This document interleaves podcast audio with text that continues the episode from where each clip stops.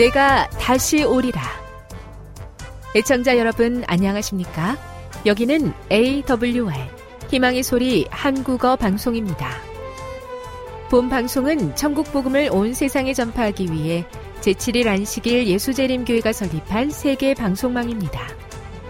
AWR 희망의 소리는 유럽, 라틴 아메리카, 아프리카, 러시아, 아시아의 방송망을 통해 전 세계에 복음을 전파하고 있습니다. AWR 아시아 희망의 소리 방송국은 한국어 방송을 매일 8시간씩 송출하고 있습니다. 희망의 소리 방송은 인터넷과 스마트폰을 통해서도 언제나 청취하실 수 있습니다. 들으실 수 있는 인터넷 주소는 awr.org입니다. 이 시간 희망의 소리 한국어 방송과 함께 보람있고 유익한 시간 되시기 바랍니다. 내가 다시 오리라. 여기는 AWR 희망의 소리 한국어 방송입니다.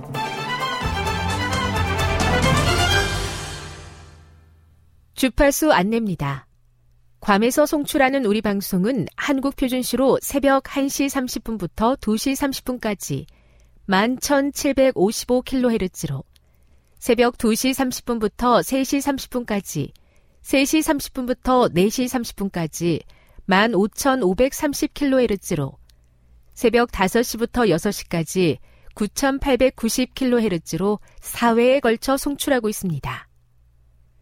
스리랑카에서 송출하는 우리 방송은 한국 표준시로 밤 9시부터 10시까지 15,530kHz로 우즈베키스탄에서는 새벽 3시부터 4시까지 새벽 4시부터 5시까지 9,760kHz로 타지키스탄에서는 밤 9시부터 10시까지 15,255kHz로 송출하고 있습니다. 애청자 여러분의 많은 청취 바랍니다.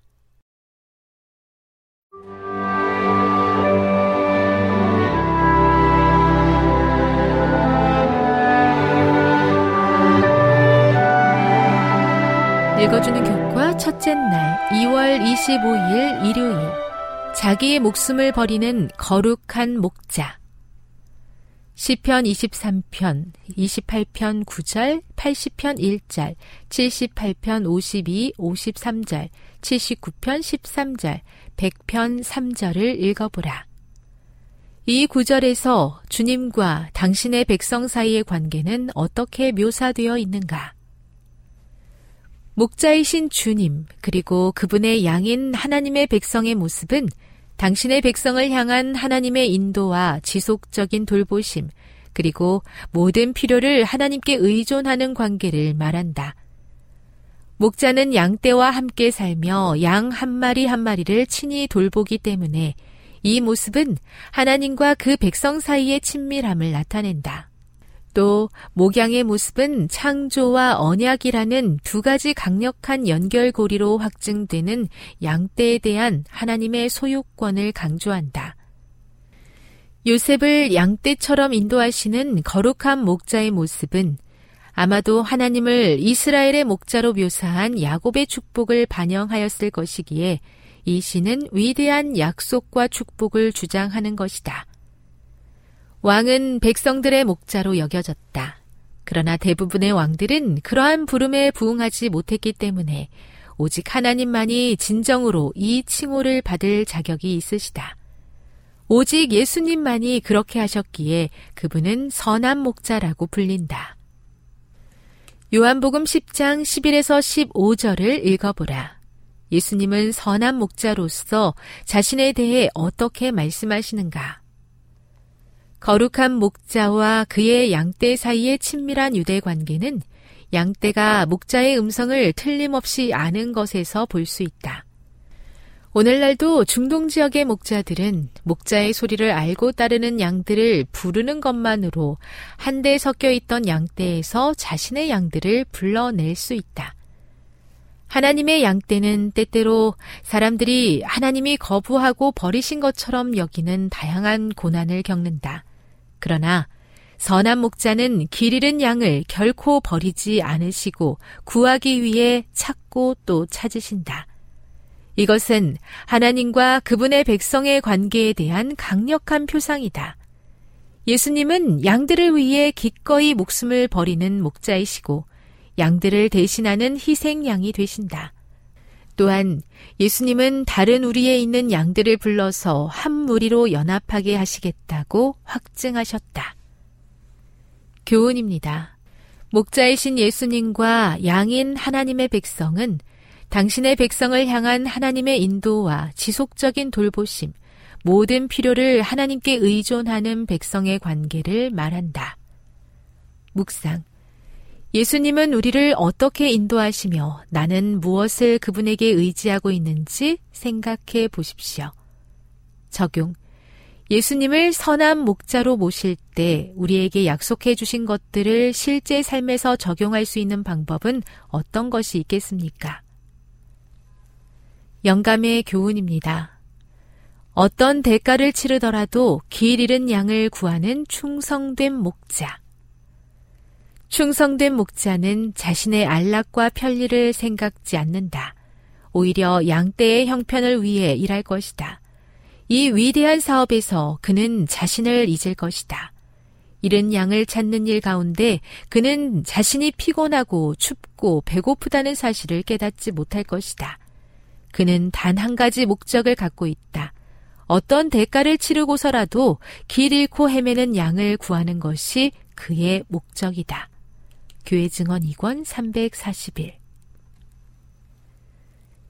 목자가 양떼를 돌보듯 우리를 돌보시는 예수님의 사랑과 인도하심에 감사합니다. 부족한 종은 갈 바를 모르는 양처럼 방황할 때가 있습니다. 우리를 도우시고 찾으시는 주께서 사랑으로 부르실 때 그 음성을 항상 듣고 순종하게 하옵소서.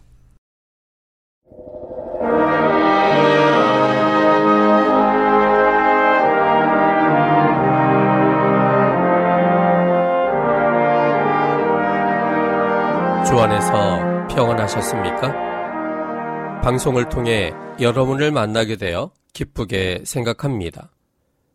저는 박용범 목사입니다.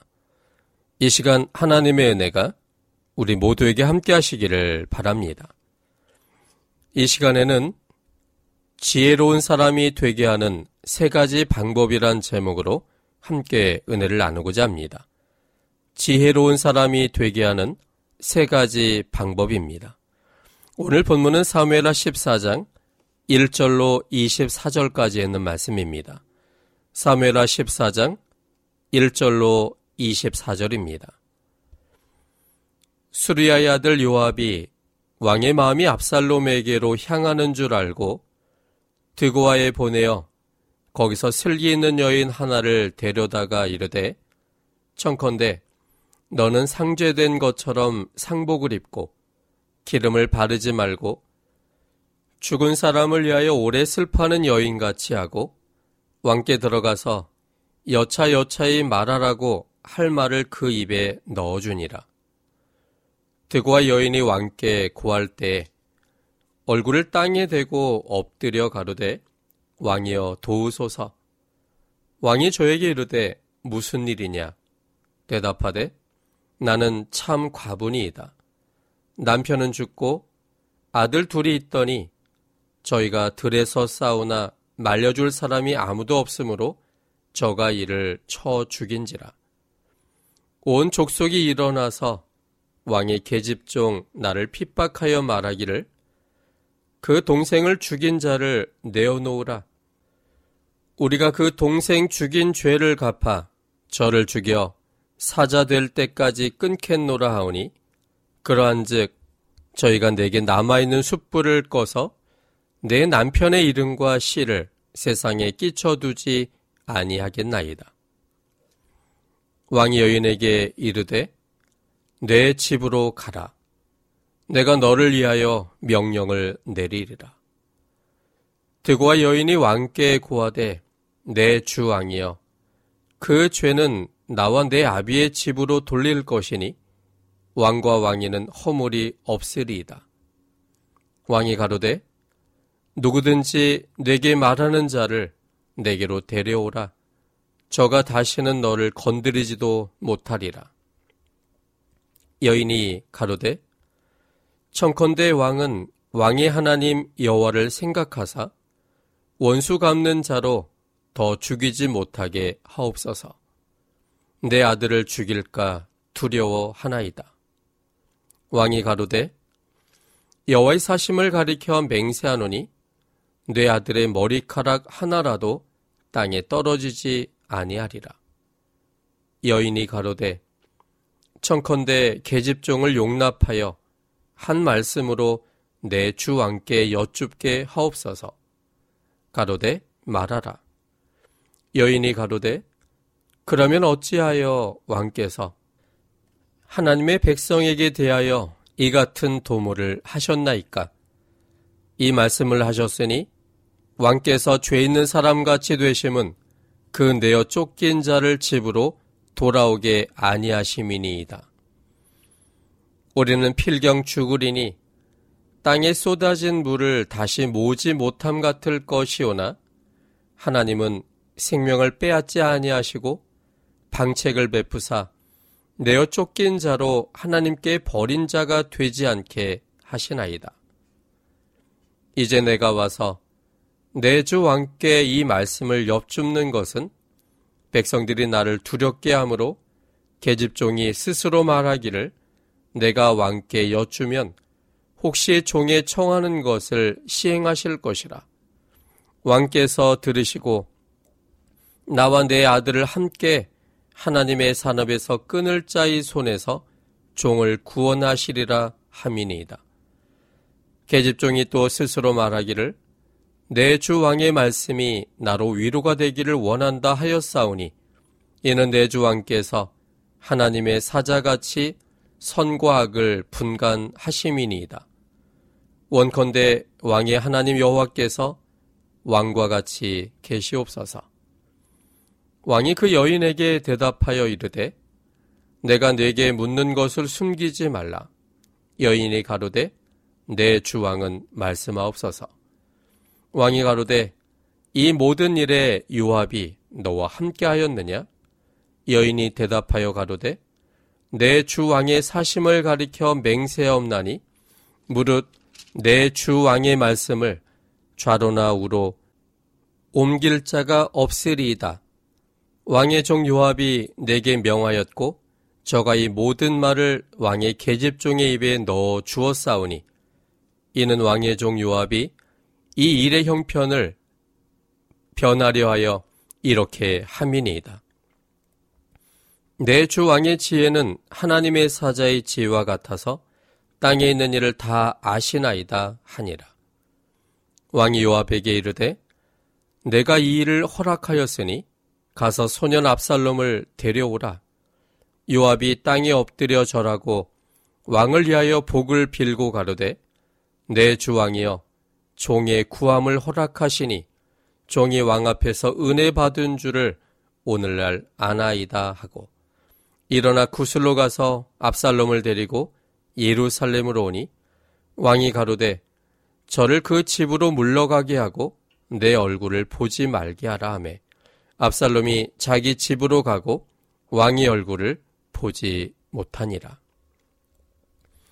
우린 지난 두 시간에 걸쳐서 지혜로운 사람이 되게 하는 세 가지 방법을 드고아에 사는 그 지혜로운 여인을 통해서 알게 되었습니다. 첫 번째 방법은 사람의 본질을 알때 지혜롭게 되는 것이었습니다. 그리고 두 번째, 지난 시간에 살펴본 내용은 하나님을 바르게 할 때 지혜롭게 된다는 사실이었습니다. 오늘은 세 번째 방법을 살펴보려고 합니다. 셋째는 하나님의 대속의 은혜를 알 때 지혜롭게 됩니다. 하나님의 대속의 은혜를 알때 지혜롭게 됩니다. 본문은 14절 가장 밑부분에 있는 말씀입니다. 14절에 가장 뒷부분입니다. 사무에라 14장 14절 뒷부분입니다. 방책을 베푸사 내어 쫓긴 자로 하나님께 버린 자가 되지 않게 하시나이다. 드고아에 사는 지혜로운 여인은 하나님을 방책을 베푸사 내어 쫓긴 자로 하나님께 버린 자가 되지 않게 하시는 분이라고 믿었습니다. 이 믿음이 지혜의 비결이 되었습니다. 이 말씀 중에 내어 쫓긴 자의 표현법이 하나님의 책임지시는 사랑의 마음으로의 표현법임을 아셔야 합니다. 내어 쫓긴 자라는 표현을 글자대로 받아들이면 하나님께 버린 자가 되지 않게 하시는 하나님과 모순이 됩니다. 내어 쫓으시고 그 후에 다시 하나님께 버린 자가 되지 않게 하신다는 것이 서로 모순이 됩니다. 이런 같은 류의 표현법이 요한계시록 12장 9절에서도 기록되어 있습니다. 요한계시록 12장 9절에 있는 말씀입니다. 큰 용이 내어 쫓기니 옛뺀 곳 막이라고도 하고 사단이라고도 하는 온 천하를 꿰는 자라. 땅으로 내어 쫓기니 그의 사자들도 저와 함께 내어 쫓기니라. 하나님의 사랑의 품성의 기초는 선택의 자유를 주는 데 있습니다. 선택의 자유를 주시는 하나님께서 하나님을 반대하는 선택을 했다고 하여 그 사람을 내어 쫓는다면 그것은 선택의 자유를 주는 것이 아닙니다. 그러므로 내어 쫓긴다든지 쫓겨난다든지 쫓아낸다라고 하는 그런 성경의 표현이 있다 할지라도 이 표현이 사실이 아님을 먼저 아셔야 합니다. 글자적으로는 그렇게 기록되어 있지만 그러나 하나님의 품성상으로는 절대 그렇게 될 수 없다는 사실을 먼저 아셔야만 합니다. 그런데 이러한 표현의 의미는 무엇이냐면 하나님의 마음으로서의 표현법으로 사용하는 표현법인데 이제는 더 이상 사단의 논리에 귀 기울이는 천사들이 없기 때문에 더 이상 하늘에서 있을 필요를 느끼지 못한 사단과 그의 추종하는 자 3분의 1의 천사들이 하늘을 스스로 떠난 사건을 하나님의 책임지시는 품성의 표현법으로 기록하기 때문에 그런 표현법이 존재하는 것입니다. 그렇다면 사실은 무엇일까요? 같은 책, 같은 장 12절에 그 사실의 개념이 기록되어 있습니다. 그러므로 하늘과 그 가운데 거하는 자들은 즐거워하라. 그러나 땅과 바다는 화 있을진저 이는 마귀가 자기 때가 얼마 못된 줄을 알므로 크게 분내어 너에게 내려갔음이라 하더라. 여러분이 12절의 말씀 속에 주어가 누구입니까? 마귀입니다. 마귀가 자기 때가 얼마 못된 줄을 알기 때문에 크게 분내어 하늘에서부터 땅으로 내려간 것입니다. 이것이 사실임에도 불구하고 하나님은 큰 용이 내어 쫓겼다라는 표현을 사용하고 있습니다. 이것이 하나님이 가진 책임지시는 절대적 사랑의 표현이기 때문에 그렇습니다. 이런 표현은 창세기 3장에서도 기록되어 있습니다. 창세기 3장 24절입니다.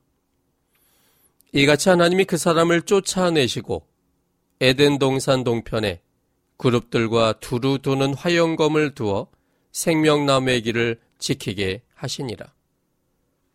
하나님을 거절하는 선택을 했다 할지라도 하나님은 심판하거나 쫓아내실 수 없으십니다. 왜냐하면 하나님은 선택의 자유를 주시기 때문입니다. 하나님의 사랑의 특징은 강제하지 않기 때문에 그래서 선택의 자유를 주는 사랑의 특성이기 때문에 선택의 자유를 주는 입장에서 하나님이 원하지 않는 선택을 한다 할지라도 그 선택의 결과에 대하여 징벌하신다면 그것은 실상은 선택의 자유를 주는 것이 아니기 때문입니다. 그래서 아무리 글자적으로는 하나님이 그 사람을 쫓아내셨다라고 표현돼 있어도 이것이 사실이 아닌 하나님이 책임지는 사랑의 표현법임을 우리는 확신해야 합니다. 그 사람이 하나님을 거절하여 나간 것을 하나님이 책임지는 표현법으로 하나님이 그 사람을 쫓아냈다라고 표현하고 있는 것입니다. 하나님은 하나님을 거절하여 스스로 하나님을 떠나버린 사람에게도 여러 가지 방책을 베푸셔서 그 사람이 하나님께 버린 자가 되지 않게 하시는 분이십니다. 그 방법은 하나님 스스로 사람들의 선택에 대한 책임을 지셔서 대속하는 것입니다. 사람의 선택으로 인해 하나님과 우리 사이에 틈과 벽이 생겼는데도 그 틈과 벽을 메꾸고 하시는 분은 바로 하나님 자신이십니다. 여기에 복음이 있습니다. 사람이 선택한 모든 결과를 선택의 자유를 주신 하나님께서 그 책임을 지시겠다는 것, 거기에 참된 복음이 담겨져 있습니다. 이사야 59장 2절에 있는 말씀입니다. 이사야 59장 2절에 있는 말씀입니다. 오직 너희 죄악이 너희와 너희 하나님 사이를 내었고 너희 죄가 그 얼굴을 가리워서 너희를 듣지 않으시게 함이니. 이 말씀에 보면 누가 우리와 하나님 사이에 간격을 낸 것입니까? 사람들이 하나님을 거절하는 선택을 함으로 하나님과 사람 사이에 틈이 만들어진 것입니다. 사람들이 하나님을 거절하는 선택의 결과로 하나님의 얼굴이 가리워졌고 그래서 결국은 하나님과 분리되었음을 이야기하고 있습니다. 사람들의 전적인 선택 때문이었습니다. 그런데 사람이 잘못한 결과로 인한 것들은 사람의 생각으로는 사람들이 책임져야 공정한 것 같은데 우리를 창조하신 하나님, 우리에게 선택의 자유를 주심으로 모든 선택의 결과를 책임지고 싶어 하시는 창조주 하나님은 창조주 하나님이 이 모든 것들을 지시는 것이 하나님의 입장에서는 공이라고 말씀하시는 겁니다. 에베소서 2장에 있는 말씀입니다. 에베소서 2장 12절로 16절입니다.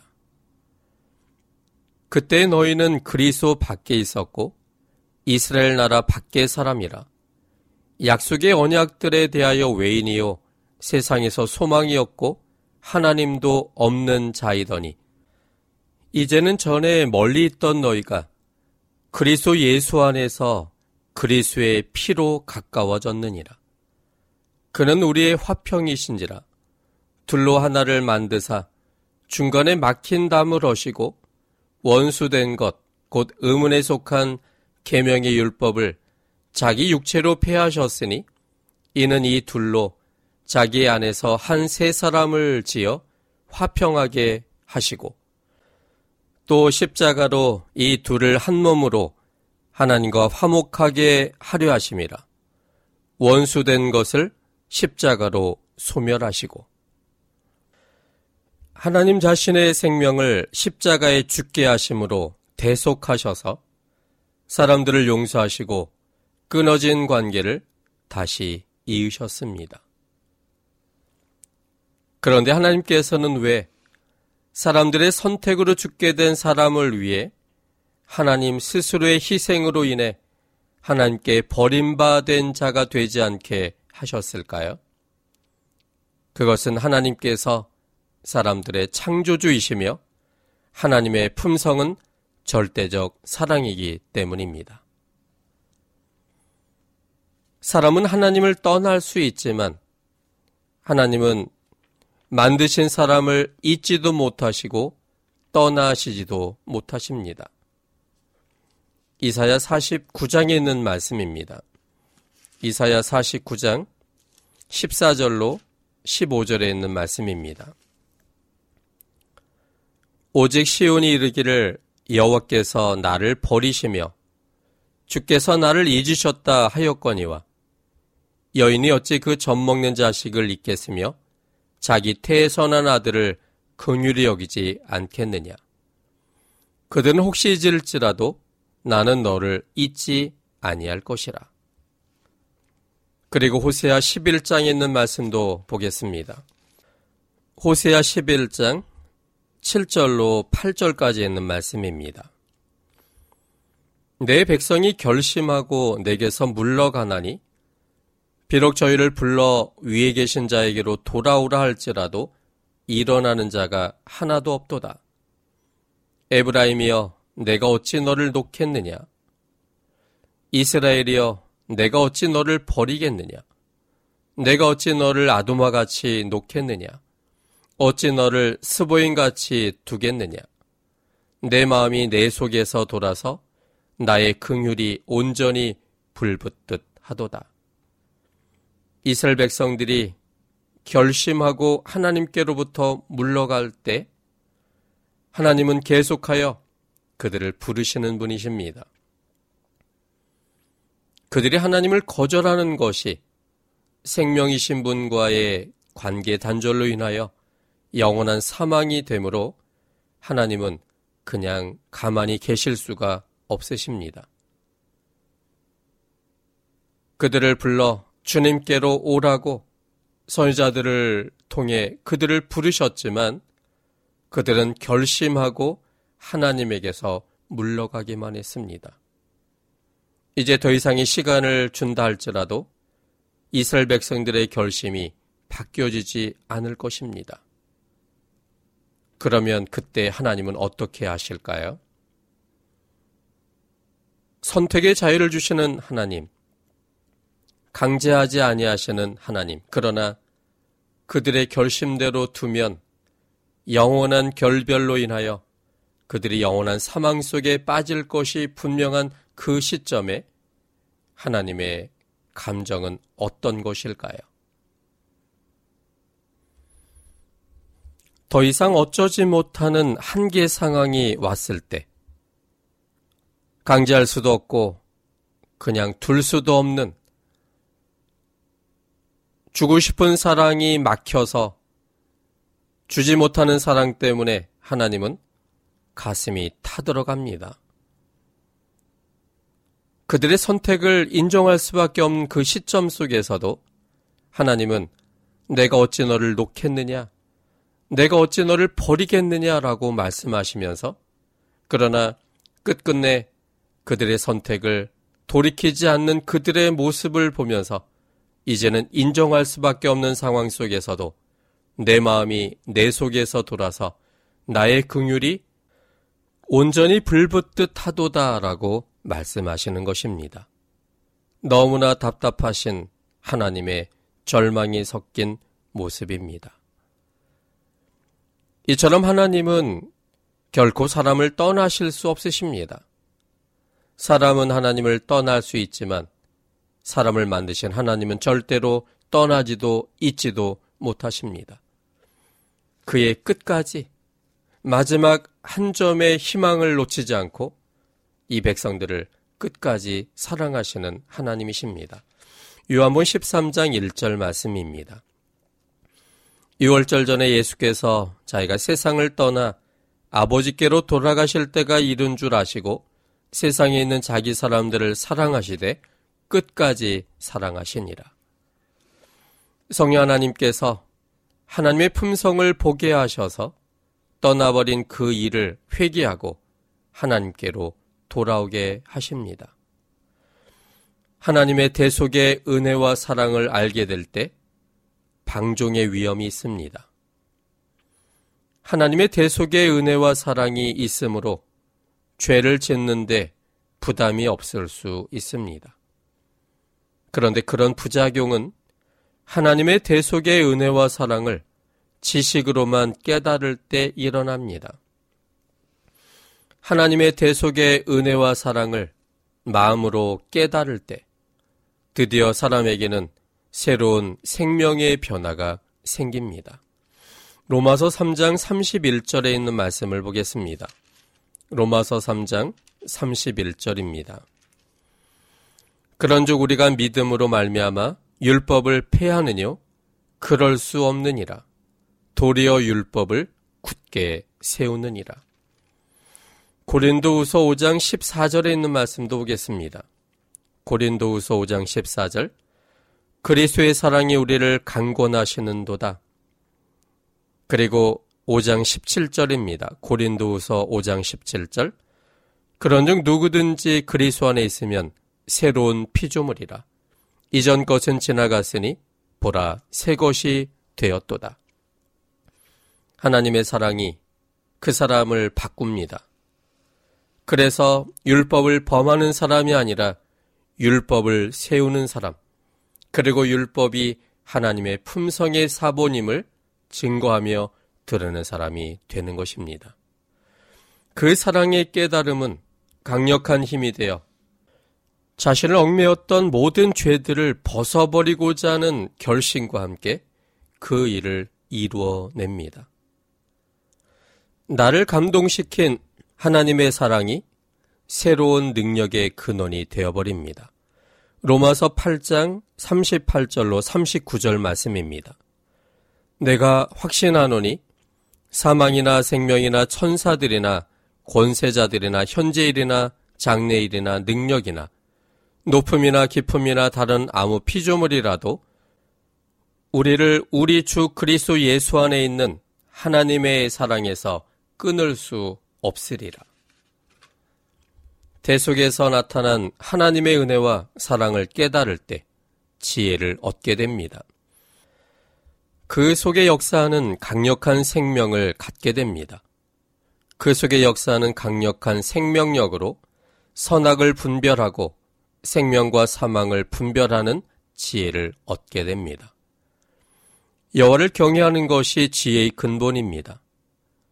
여호와를 경외하게 되는 이유는 첫째, 사람의 본질을 알 때입니다. 둘째는 하나님에 대해 바르게 할 때입니다. 셋째는 하나님의 대속의 은혜를 알 때입니다. 이것이 드구와의 슬기로운 여인이 지혜를 가진 비결이었습니다. 그런데 드구와의 지혜로운 여인의 이름이 무엇인지가 기록되어 있지는 않습니다. 그 이유는 드구와의 여인이 지혜를 얻은 방법을 따라 산다면 드구와 여인 같은 수많은 사람들이 만들어질 것이기 때문입니다. 드구와 여인으로 한정되는 것이 아니라 누구라도 같은 방법으로 지혜를 얻게 될 것이므로 무명이지만 모든 사람의 이름을 담고 싶은 무명인 것 같습니다. 그러므로 우리도 생명의 지혜를 얻는 모든 사람들이 되시기를 바랍니다. 지금 여러분께서는 AWR 희망의 소리 한국어 방송을 듣고 계십니다.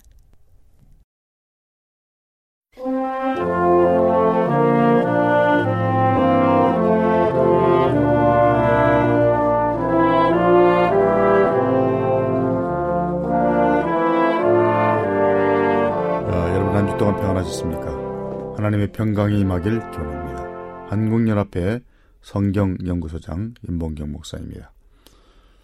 이 방송을 들으시는 여러분 모두를 주님의 이름으로 환영합니다. 아, 오늘도 여러분에게 은혜와 진리의 성령의 깊은 감동하심이 함께 하셔서 여러분이 진리를 잘 깨닫는 시간 되기를 바랍니다. 에, 지난 시간에 이어 엘렌 화이시 말한 칭이란 무엇인가라는 질문을 좀 더 살펴보겠습니다. 에, 특별히 엘렌 화이트는 칭의와 성화를 너무 세세하게 구분하여 정의하는 것은 위험하다고 경고했습니다. 에, 이렇게 말했습니다. 칭의는 영혼을 파멸해서 구원하여 성화를 이루고 성화를 통하여 하늘의 생명을 얻도록 하는 것을 의미한다. 그러니까 칭의와 성화를 대단히 불가분적으로 연결시켰고요. 성화는 칭의의 열매라는 것을 암시하고 있습니다. 죄인이 그리스도로 말미암아 의롭게 여겨질 수 있게 하는 의는 그가 하늘에 들어갈 수 있는 자격 권리 증서이다.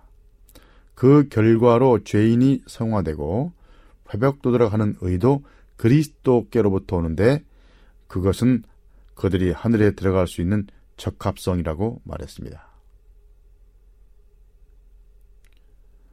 그러니까 성화나 칭유나 다 에, 칭의는 권리 증서고 성화는 적합성이지만은 둘 다 다 그리스도의 의로부터 난 것이라 그 말입니다.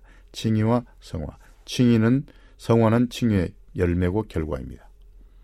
그러므로 칭의와 성화는 불가분의 관계로 연결되고 그것은 온전한 의를 이루는 것입니다. 엘렌 화이트는 믿음과 회개가 없는 칭의를 가르치지 않았습니다.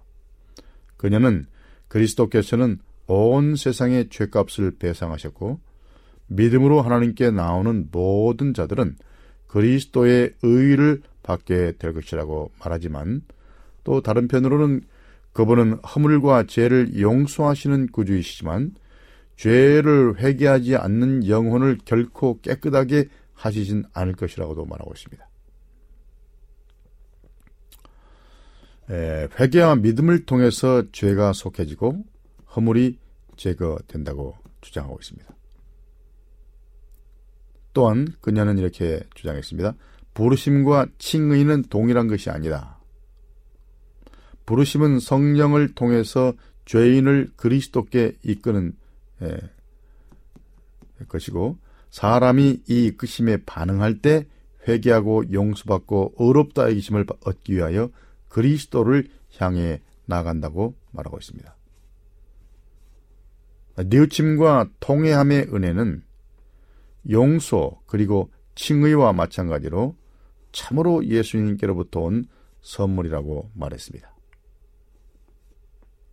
엘렌 와이스는 그리스도인들이 칭의를 통해 제공된 구원의 놀라운 선물에 대해서 무지해서는 안 된다고 촉구하고 있습니다. 그들은 앞으로 언젠가 그들을 위해 큰 일이 이루어질 것이라고 생각해서는 안 된다. 그 큰 일은 그리스도로 말미암아 이루어졌기 이루어졌기 때문이라 이렇게 말했습니다. 다음은 칭의에 관한 엘렌 와이스의 가장 대표적인 진술 가운데 하나입니다. 이 진술은 가래 뽑은 기별 제1권 392쪽에 나오는 진술입니다. 죄로 더럽혀지고 악으로 물든 죄인을 위하여 이루어진 위대한 사업은 칭의의 사업이다. 진리를 말씀하시는 주님께서 죄인을 의롭다고 선언하신 것이다. 주님께서는 그리스도의 의를 신자에게 입혀주시며 온 우주 앞에서 그를 의롭다고 선언하신다. 죄인은 그의 죄를 죄인의 대리자이며 대속물이며 담보물이 되시는 예수님께 전가시킨다. 그리스도께서는 당신을 믿는 모든 영혼들의 죄악을 당신 자신 위에 놓으신다. 하나님이 죄를 알지도 못하신 자로 우리를 대신하여 죄를 삼으신 것은 우리로 하여금 저의 안에서 하나님의 의가 되게 하려 하심이라 라고 말했습니다. 예, 그럼 이어서 칭의와 불가분의 관계에 놓여 있는 성화에 대해서 알아보겠습니다. 그럼 엘렌 화이트는 성화에 대해서는 뭐라고 말했을까요? 엘렌 화이트이 말한 성화의 교리를 이해하려면 그리스도인의 삶에서 성화가 차지하는 자리가 무엇인지를 파악하는 게 중요합니다. 그녀는 이렇게 말했습니다. 죄인이 회개하여 속죄의 피로 말미암아 하나님과 화목해질 때부터 그리스도인 생애가 바로 시작된다. 이때부터 그는 그리스도의 장성한 분량이 충만한 데까지 자라나야 한다. 라고 말했습니다. 이렇게 갓 태어난 신자가 계속하여 자라나는 것이 곧 성화입니다. 끊임없이 자라나는 것이 성화입니다. 물론 믿음의 토대를 두고 자라나는 것이죠. 칭의의 토대를 두고 자라나는 것이죠. 엘렌 화이트는 성화를 다음과 같이 또 정의하였습니다. Signs of Times 영문 시조 1890년도에 쓴 것입니다. 성령의 역사에 의한 영혼의 성화는 그리스도의 성품을 인격에 심는 것을 말한다. 그것은 품성 속에 나타난 주 예수 그리스도의 은혜이며 선한 행실로서 실행되는 그리스도의 은혜이다. 다시 말하면 아, 가르법 기별 3권 198쪽입니다. 그러니까 에, 성령의 역사로 말하면 성화는 에, 품성 속에 나타나신 주 예수 그리스도의 은혜고 선한 행실로서 나타나는 그리스도의 은혜라 이 말입니다. 품성에 나타나는 것도 그리스도의 은혜고 또 우리의 선한 행실로 나타나는 것도 그리스도의 은혜라 은혜를 강조하고 있습니다. 은혜로 말미암는 성화를 얘기하고 있는 것입니다. 이 정의는 성화에 관한 그녀의 가르침의 전반적인 취지를 부각시키고 있다. 자, 그것은 성령께서 신자들의 품성에 행한 역사이다. 그 최종적인 결과는 그리스도의 성품이 그리스도와 같은 품성을 통해서 내적으로 드러나고 외적으로는 선한 행실을 통해서 나타난다고 말하고 있습니다. 하나님의 은혜의 역사로 말미암아 그 그리스도의 성품이 내적으로 드러나고 외적으로는 선한 행실이 드러난다. 이 모든 것은 하나님의 은혜다. 이렇게 말한 것이죠. 또 영문 시조에는 이렇게 말했습니다. 하나님을 최고로 사랑하고 이웃을 우리 자신처럼 사랑하는 것이 참된 성화이다. 성화된 마음 속에서는 교만이 물러나고 우리는 최고의 겸손으로서 다른 사람을 자신보다 더 존중하게 될 것이다. 성화가 은혜로 말미암아 성화가 일어나기 시작하면 다른 사람을 존중하는 결과가 나타날 것이라 이런 얘기입니다. 하나님의 능력이 성화에 꼭 필요하지만 하나님께서는 이 성화의 과정에서 그분 혼자 일하시지 않는다. 다시 말하면 성화가 하나님의 은혜이지만은 인간편에서의 반응이 필요하다는 거죠. 칭의에도 반응이 필요한 것처럼 성화에도 인간편에서 반응과 협력이 필요하다는 거죠. 그러면 엘렌 화이트이 지적한 또 하나의 성화의 주요한 측면은 신자 개인이 해야 할 일입니다. 성화는 하나님이 하나님의 주도적인 개입으로 시작될 뿐이 아니라 또한 거기에 신자의 반응과 협력으로서 계속 진행될 수 있습니다. 반응하지 않으면 성화 열매는 맺힐 수 없기 때문이죠. 네, 다음 진술을 보시기 바랍니다. 가르법은 기별 1권 381쪽입니다. 누구든지 자아를 극복하는 위대한 일에서 인간이 할 수 있는 일은 거의 아무것도 없다. 라는 견해를 나타내지 말 것이다. 왜냐하면 하나님께서는 인간의 협력 없이 그를 위하여 아무것도 할 수 없기 때문이다. 그렇지만 그대들이 그대들 편에서 할 수 있는 모든 일이 일을 다 한 이후에야 예수님께서 그대들을 도우실 것이라고 말하지도 말 것이다. 그리스도께서는 나를 떠나서는 너희가 아무것도 할 수 없음이라고 말씀하셨다. 처음부터 끝까지 인간은 하나님과 동역자가 되어야 한다. 성령께서 인간의 심령에 역사하지 않는 한 우리는 매 발자국마다 걸려 넘어질 것이다. 인간의 노력만으로는 아무것도 성취할 수 없으며 그것은 부가치한 것이다. 다만 그리스도와의 협력만이 승리를 의미한다고 말했습니다. 아주 균형진 진술이죠. 엘렌 화이트는 인간의 노력만으로는 아무것도 이룰 수 없음을 확신했지만 신자 개인이 자신의 성화를 이루는 데 있어서 담당해야 할 역할의 중요성도 떨어뜨리려 하지 않았습니다. 야, 이것에 대한 그녀의 확신은 매우 강해서 이렇게 말할 정도였습니다. 죄를 버리는 것은 영은 스스로가 해야 할 일이다. 라고까지 강조했습니다. 이 자체만 보면 우리 자신이 성취하기를 바라는 것을 훨씬 초월하는 것처럼 보이기도 합니다. 그러나 엘렌 화이슨 곧바로 이어지는 진술에서 이 확신이 무엇을 의미하는지를 밝히고 있습니다. 사도행적 532쪽입니다. 네.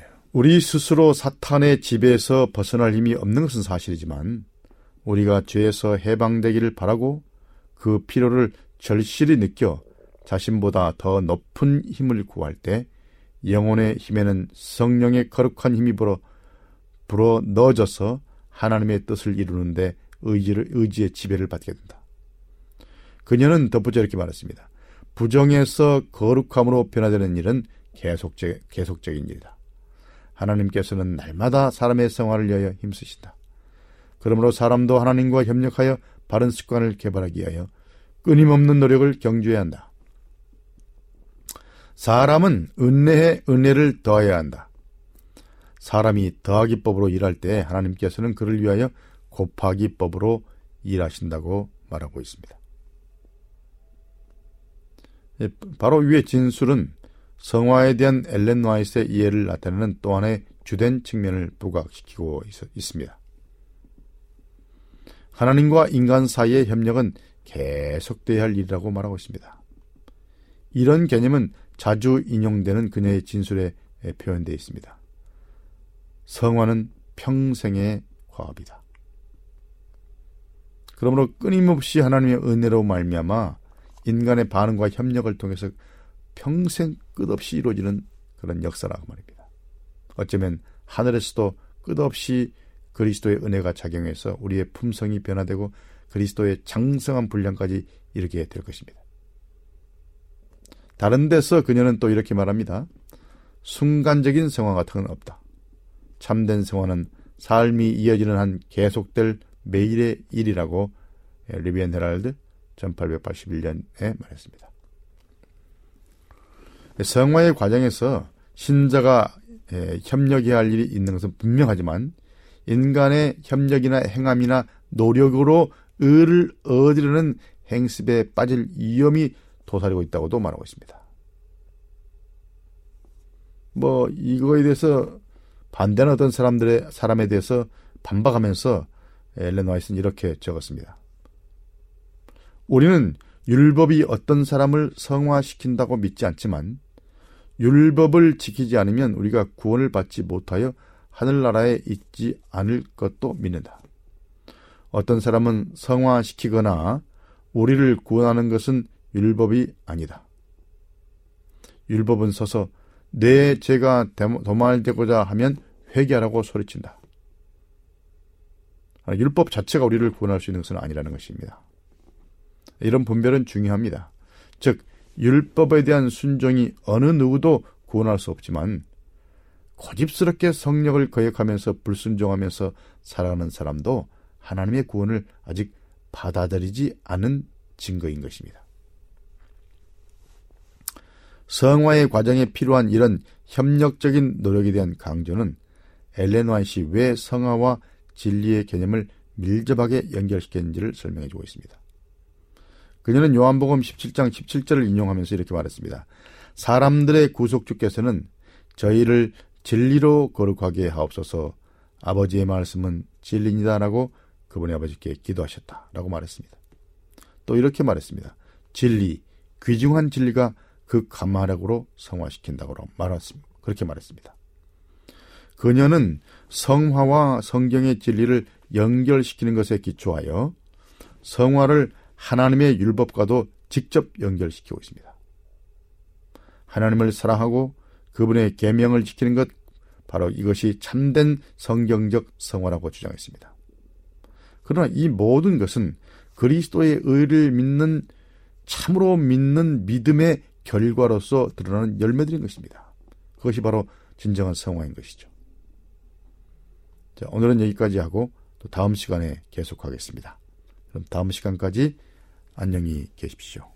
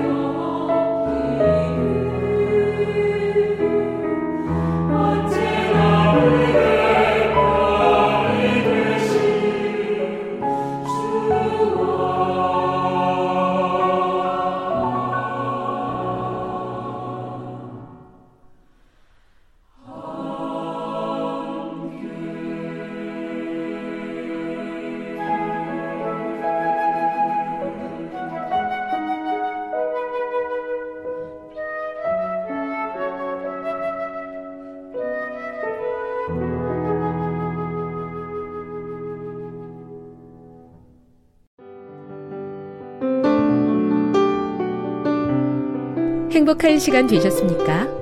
지금까지 여러분께서는 AWR 희망의 소리 한국어 방송을 청취하셨습니다. 방송을 청취하시고 문의를 원하시는 분은 우편번호 02461 대한민국 서울시 동대문구 이문로 1길 11 희망의 소리 방송부 앞으로 편지나 엽서를 보내주시거나 지역번호 02-3299-5296에서 8번으로 전화 주시기 바랍니다. 지금까지 함께 해주신 애청자 여러분들께 감사드립니다. 애청자 여러분, 다음 이 시간까지 하나님 안에서 늘 평안하십시오. 감사합니다. 내가 다시 오리라. 여기는 AWR 희망의 소리 한국어 방송입니다.